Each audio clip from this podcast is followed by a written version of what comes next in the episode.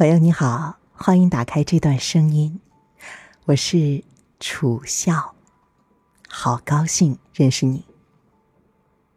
我想先问你一个问题好吗？你会吃饭吗？这听起来好像是一个令人有点疑惑的问题啊，谁还不会吃饭呢？但是情况常常是，很少有人真的会吃饭，大多数人没有真正的在吃饭，在享受饮食。实际上，不同的吃饭有着不同的意味，有的是果腹，有的是解压，有的是寻找一种满足感，有的是渴求爱。这样吧，我们先来做一个很简单、很有意思的回忆试验，好吗？这个试验的题目啊是这样的。回想一下，你今天吃了什么？或者说，嗯，我们简单一点，回想一下，你最近的一顿吃了什么？不要急，仔细的回想一下，你能够清楚的回想起来吗？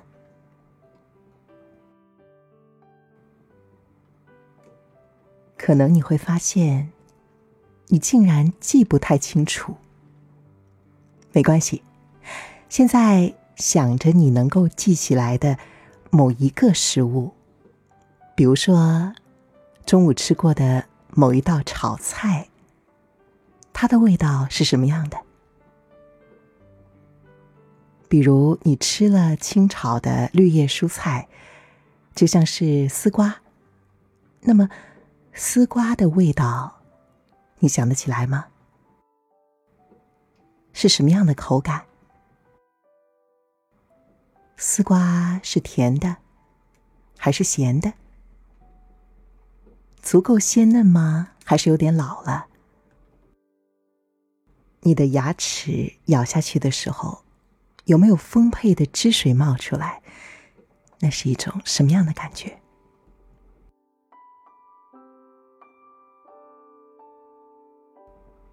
很多人回忆到这里呀，都会面有难色，笑着说：“看来我的饭都白吃了。” 这是一个笑话，但是它可能提示了我们一个非常重要的方面，就是我们的吃饭可能几年、十几年，甚至几十年都是无意识的。把食物夹起来，放入嘴中，咀嚼、吞咽。我们是如此的习惯了、娴熟了，它就像是一个自动运行的、无足轻重的程序，就像是我们也会无意识走过的、不曾体验到的很多无限迷人的生活的片段。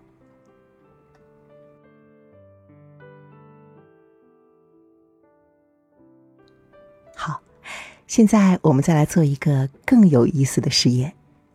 这个实验的名字啊，叫做“第三人实验”。想象着你是你之外的一个人，对，就像是在梦中，你用一种上帝视角，在仔细的观察着自己正在经历的一场剧情。准备好了吗？如果你准备好了，请你带我回到你经常吃饭的那个地方、那个场景、那个空间。那是在哪儿呢？比如说，今天中午是在公司楼下的便利店的白颜色的长条桌那边吗？还是在你的工位上？还是在某一间小饭馆，还是在家中，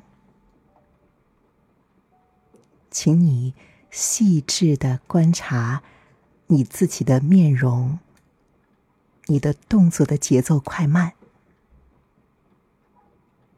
你看起来是从容的，还是有点忙的，有点紧张的，有点急的？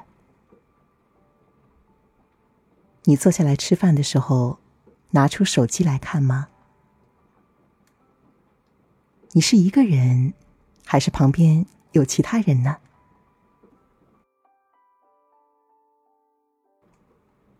仔细的注视着你，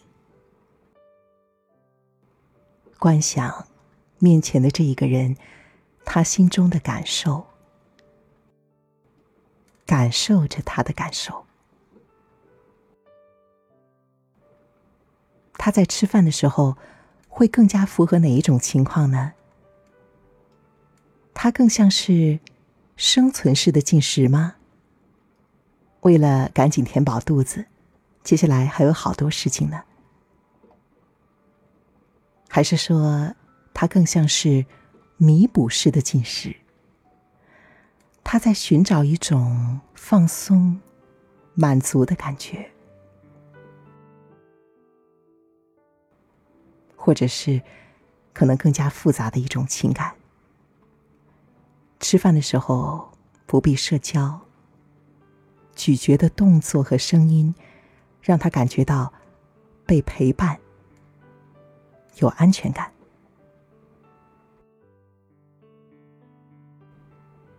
还是说，他更像是享受着品尝，他特别细致的咀嚼。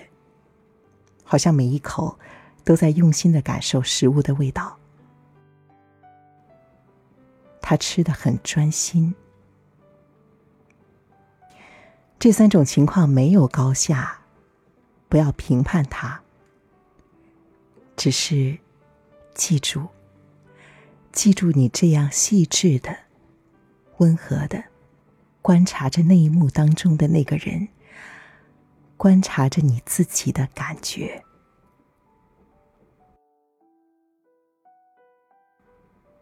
现在，你有什么不同的感受？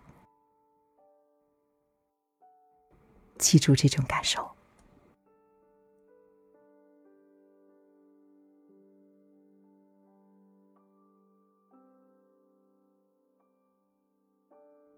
这两个小小的试验，可能会让你对饮食。产生了以前从未有过的一种新的体验，甚至是一种很奇异的感觉。对于很多人来说，可能究其一生都从来没有这样细致、认真的观察过自己的饮食，这是非常遗憾的。因为吃饭和睡觉一样，它和我们的一生紧密相伴。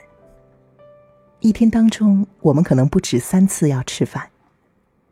一年要吃一千多次，一生呢要吃将近十万次。你是享受了十万次的饮食，还是只吃了一次饭，然后重复了十万遍？这就像是另外一个问题，在一年当中。你是活了三百六十五天，还是活了一天，然后重复了三百六十五次呢？有一句谚语很出名啊，叫做“吃是为了活着”，但是活着呢，并不是为了吃。他的意思是说，我们应该有在吃饭之上更高的追求，但是吃好饭。本身是一种不低的追求。我们从自然界的万物当中获得营养，如果烹饪的方式得当，我们会被天然食物的味道所惊艳。哪怕只是放了简单的盐。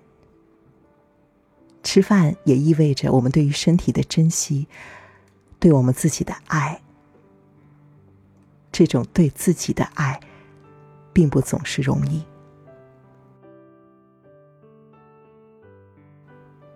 此外，饮食还具有重要的人生成长的意义。我们为什么会吃这个不吃那个？为什么喜欢某种口味？难过的时候，最想吃的是什么？这些问题，全都是人生探寻的线索。也就是说，饮食可以使我们更多的了解自己是谁，自己今天为什么会如此。